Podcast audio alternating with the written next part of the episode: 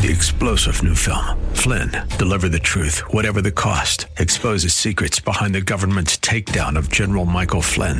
Flynn knew what the intel world had been up to. He ordered the first audit of the use of contractors. This set off alarm bells. He told the truth. He was the most dangerous person for Donald Trump to hire. They had to get rid of Flynn. Flynn, deliver the truth, whatever the cost. Available now. Watch it today. Go to salemnow.com. Salemnow.com.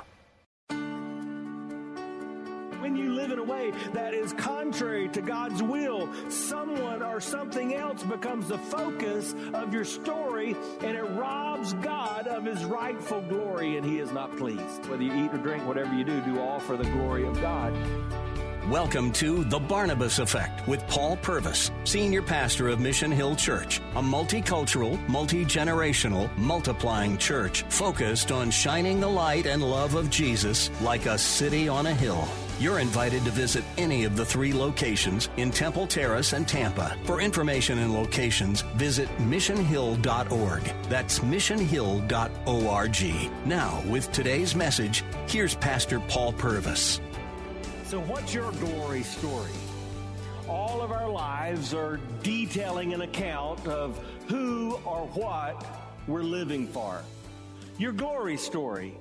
It was the 1940s, and he was growing up in a small town in South Carolina, the son of a bootlegger and an orphan. And he was living life just as any other boy did. He would play in the creek and he would run around town, walking to school and walking to church. He'd walk to church with his older brother. And it was at that church in the basement where a Sunday school teacher one day shared with him about what it meant to have a relationship with Jesus, the Christ. And so as a six or seven year old little boy, he gave his life to Jesus. It did not mean that he reached perfection. He did not become God, but he began to live like God he began to live his life for the glory of God with ups and downs. In high school or right thereafter, he met a young lady and they decided to spend their lives together. But he was caught off with different plans by Uncle Sam. And so he spent a few years in the United States Marine Corps, serving his country in places like Korea and other parts of the world. But after that, he came back to marry that high school girl and they began a family. As they began their family, he felt led to answer God's call into ministry. Again, living for God's glory. They had one son and then another. Those sons would grow up to be preachers. That man, my daddy, lived his life, is living his life for the glory of God. But because of that decision made as a young boy, now every Sunday, thousands of people hear the good news of Jesus Christ because of his glory story. What's your glory story? Glory is, is, simply the pleasure of something. It's not a word we use a lot in our society. In fact, because of that, sometimes we confuse what it's all about. In the American church, we've made giving God glory about what takes place in rooms like these when maybe we raise our hands and sing songs that we like and styles we're familiar with. And we don't recognize that it's the little things in life that allow us the opportunity to give God glory. In fact, the little things have a big part of our lives, don't they? I was starting out in college when I came across this book. Everything I needed to know, I learned in kindergarten. The author Robert Fulghum talks about learning those things in kindergarten or on the sand pile at Sunday school. He says, here are some of the things I learned. Share everything. Play fair. Don't hit people. Those are little things. Put things back where you found them. Clean up your own mess. Don't take things that aren't yours. Say you're sorry when you hurt somebody. Wash your hands before you eat. Flush. That's a little thing. Warm cookies and cold milk are good for you. Live a balanced life. Learn some and think some and draw and paint and sing and dance and play and work every day some. Take a nap every afternoon. Amen. That's a little thing. And when you go out into the world, watch out for traffic, hold hands, and stick together. You know, the little things make a big difference in life, don't they? I think even Washington, D.C. could learn from going back to what they should have learned in kindergarten or Sunday school. But those little things influence our life. And I believe the Bible teaches that it's in those little things that we find out what life is worth living for. Yes, it's the little things, the everyday moments of our regular lives that determine and demonstrate the passions in our life and our purpose for living. With that in mind, I want you to take your copy of God's Word and I want you to turn to me to 1 Corinthians chapter 10. We've been studying Paul's letter to the church at Corinth. He's writing to a group of messed up people in a messed up church living in a messed up world. So it's relevant for us because my name is Paul and I'm a messed up person. I'm a part of a messed up church and I live in a messed up world.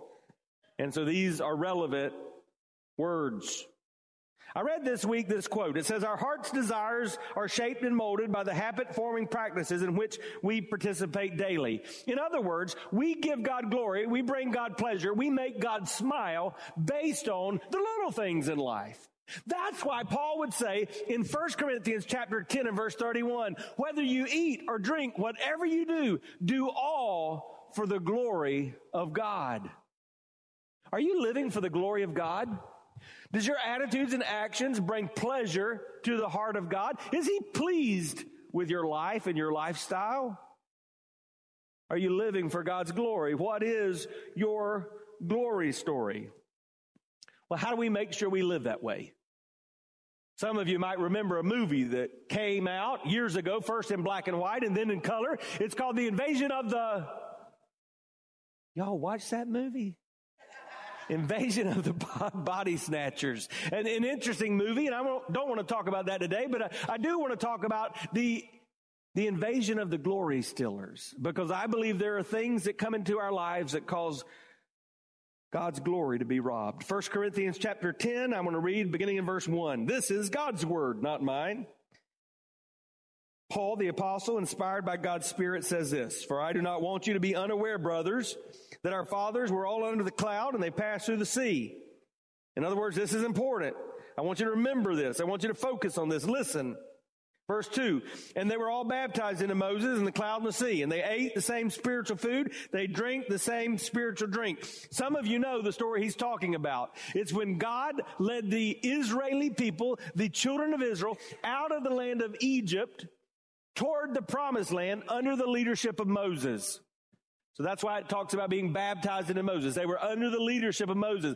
God always has a man to carry out his plan. He, he works out his dreams, his visions through people. God wants to use you for something great for his glory. So Moses is leading the children of Israel out, and then notice what it goes on to say. They drank from the spiritual rock that followed them, and the rock was Christ. Now, if you're not familiar with scripture, this may not sound interesting to you, but for those of us that have read the Old Testament, you kind of go, wait, what?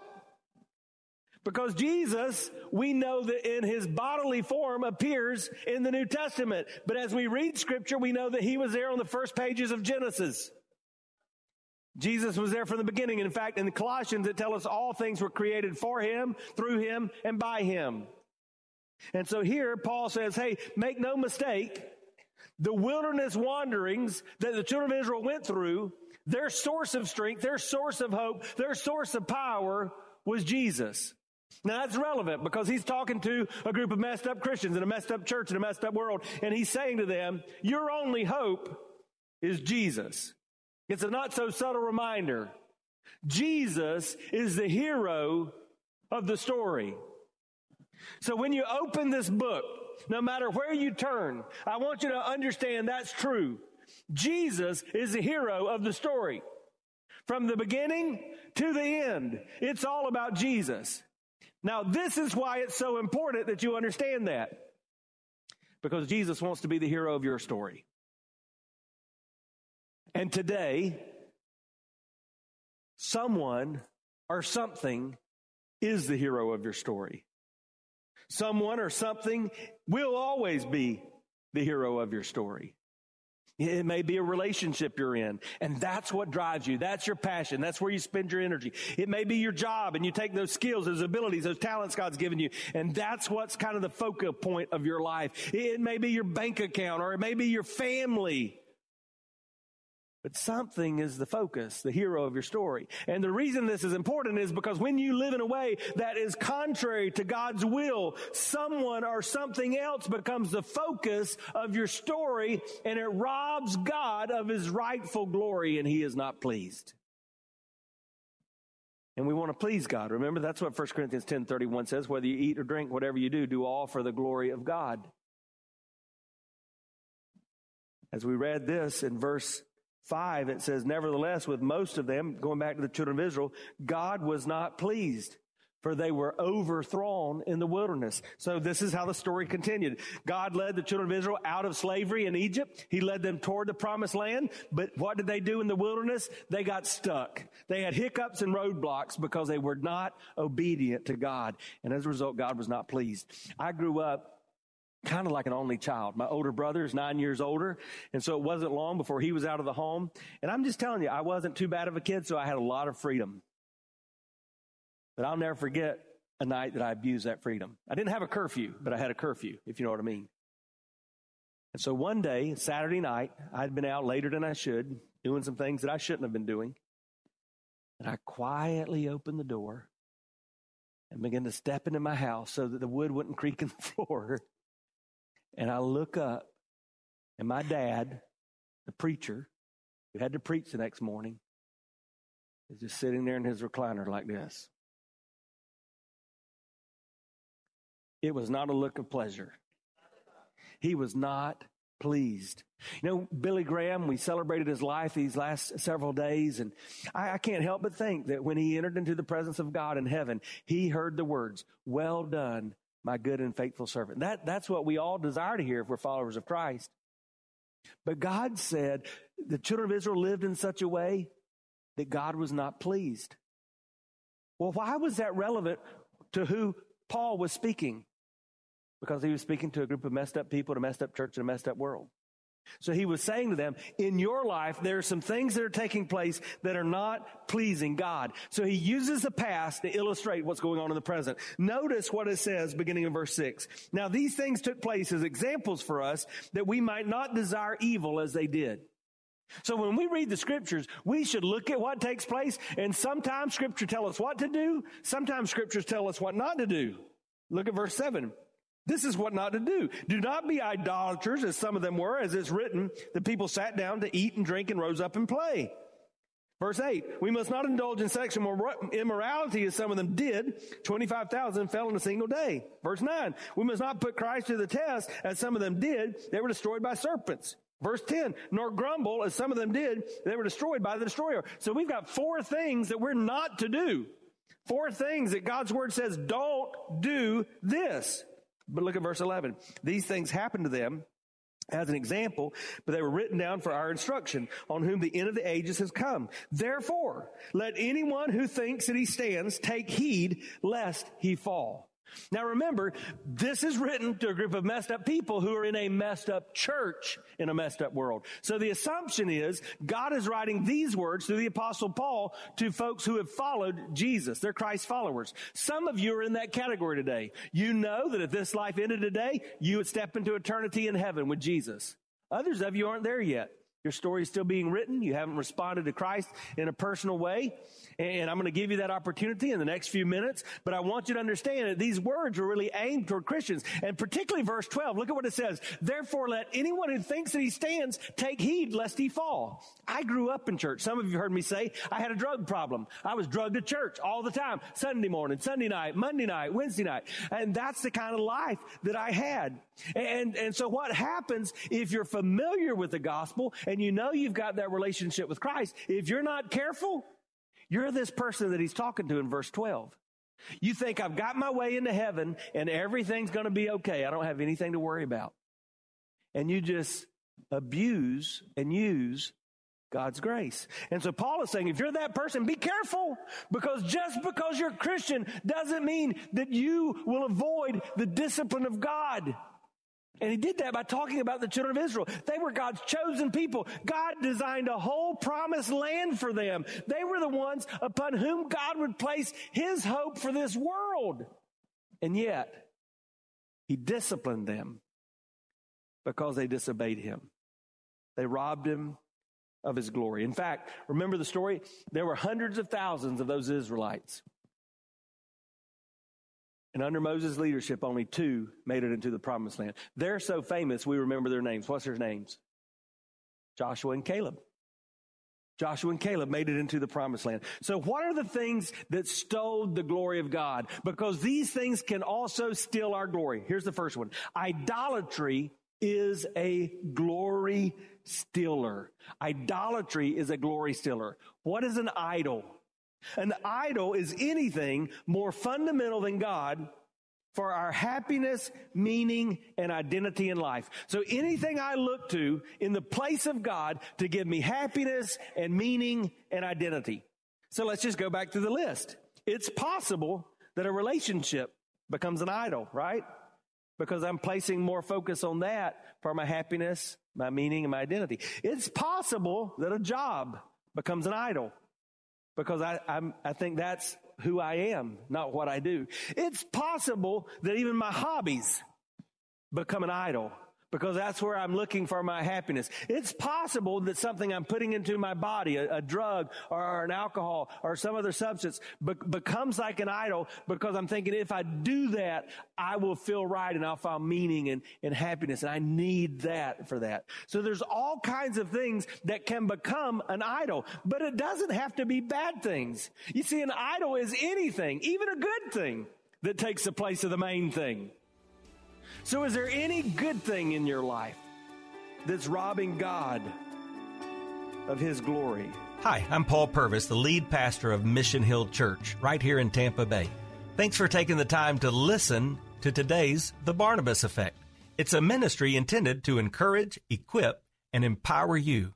You may not know this, but this ministry is made possible because of the generosity of listeners like you. We are able to be on the air because listeners like you are gracious and give to this ministry. Would you consider making a gift today?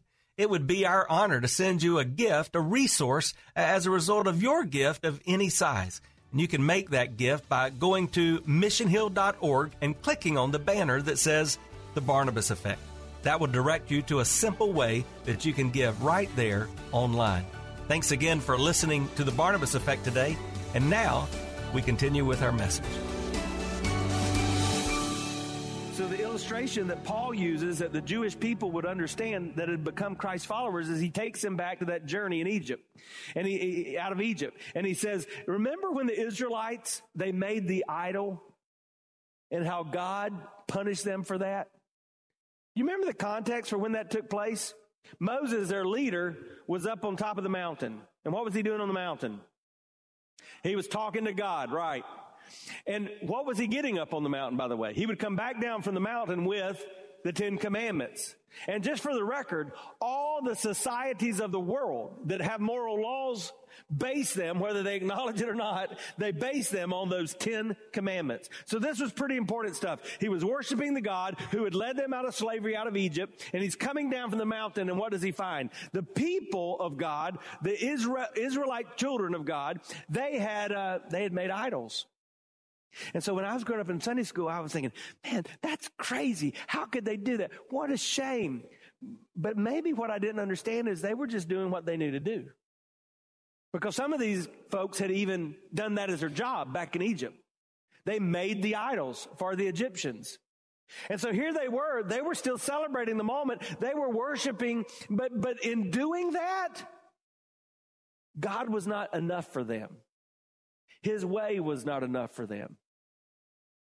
So in their everyday life, in their eating and their drinking and their playing, they, they created idols. And Paul reminded the church at Corinth that that was not okay. Look at what it's described as in, in Exodus 32 6. They rose up early the next day, they offered burnt offerings, and they brought peace offerings. And the people sat down to eat and drink, and they rose up to play. You see, idolatry makes its way into the normalcy of our life. You don't have to have a little statue on a shelf to have an idol. You just have to have made something that's not the main thing the main thing. So, quick inventory. Is there anything in your life that has taken primary importance over Jesus? If so, you've got a glory stealer, an idol. But then Paul gives another example. He talks about immorality. And immorality is a glory stiller. When we do things that are immoral, they're against God's moral law, that takes away from the holiness of God and it robs God of his glory. And so Numbers 25 describes what happens. And be prepared because it's kind of rated R because God had told the children of Israel, now as you go through this wilderness, as you wander through, you're going to come across some people who, um, who they're not following God. They're pagan. They're not living God's way. And, and don't marry them. Because when you do, it, it will, it will weaken your walk and, and the, the faith will not be strong. So what the Bible tells us is that they did marry them. In fact, it uses this word. It says they begin to whore around. Yeah, the Bible sometimes is very direct. It says they begin to whore around with, in, in this case, it says Moabite women.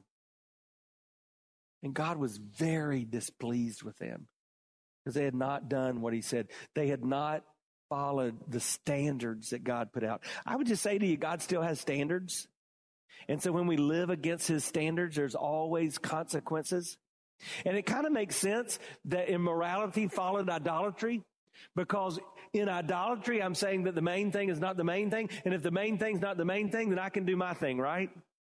I do what feels good. So uh, immorality always occurs when we say what we want is more important than what God wills. So if it feels good, we do it. And I would just challenge you in your life. Is there any area? Now we think of immorality as uh, uh, sexual relationships being immoral or adultery as being immoral. But is there any area of your life where you've stepped outside of God's moral laws? You're not obeying the things that He clearly said, here's some things you should obey simply because you said my way is more important. And, and that's, that's easy to do in life because we live in a world in which we think everything revolves around us, right? And in fact, we like songs that said, I did it my way. And so be careful because that leads you down a slippery slope. Let me give you a third thing real quick. Irreverence is a glory stiller.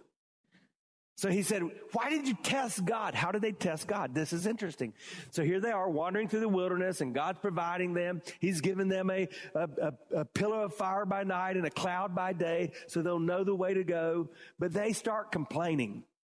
And they start saying to their leader, Moses, we want to go back to Egypt.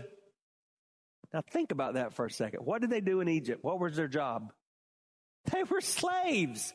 They were saying, we would rather be slaves than have to trust God that his way is best. Because that's what they were doing. They were headed toward the promised land, but they kept disobeying, and so there were kept being hiccups and, and roadblocks. And so they began to be impatient. They thumbed their nose at God and said, We don't trust you. And so Paul called that testing God. And so in my, our lives, I think there are times we, we test God. We don't trust him. We get impatient. And, and maybe it's because you're, you you desire that spouse, that right relationship, or, or maybe it's because your job just stinks, or maybe it's that health issue that you've been crying out for, for deliverance or for healing, and you haven't got that answer yet. And, you, and, and instead of trusting God, the Bible says in Proverbs 3, 5, and 6, trust in the Lord with all your heart. Lean not into your own understanding. In all your ways acknowledge Him and He'll direct your path. And instead of that, you, you take these disappointments and these unanswered prayers and you say, God, I'm done. And you thumb your nose at God. And you're irreverent. Because, by the way, they weren't mad at Moses, they were mad at God. God so loved the world that he gave his only son, that whosoever would just look to him would not perish but have eternal life. I want you to know today, I don't know what you've been through, but God does, and he loves you.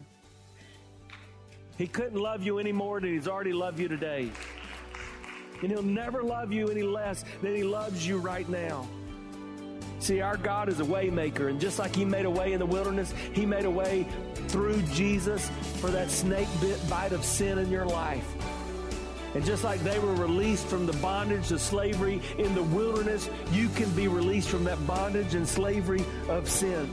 You've been listening to The Barnabas Effect with Pastor Paul Purvis. The Barnabas Effect is here to provide listeners like you with biblical truth and spiritual encouragement. But it can't be done without your financial support. Go to missionhill.org and click on the Give tab. Your financial support helps us reach those seeking truth about God and themselves. Thank you for giving at missionhill.org. And join us weekdays at 9 a.m. for the Barnabas Effect with Pastor Paul Purvis on Faith Talk AM 570 and 910.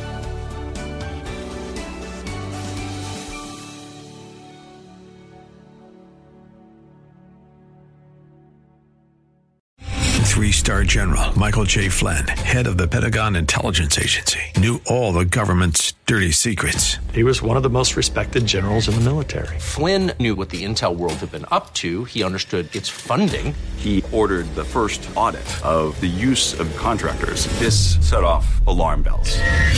The explosive new documentary, Flynn, Deliver the Truth, Whatever the Cost, and covers the facts behind this scandal. Flynn told the truth. He was the most dangerous person for Donald Trump to hire. I find out the worst enemy that I'm going to face in my life is right here in America. They took my assessment and they wanted me to change it. And I was like, I'm not changing it. They had to get rid of Flynn. With in depth interviews, archival footage, and never before seen personal records of the man behind the headlines. I just felt like I was drowning. Flynn, deliver the truth, whatever the cost. Available now. Watch it today. Go to salemnow.com. Salemnow.com.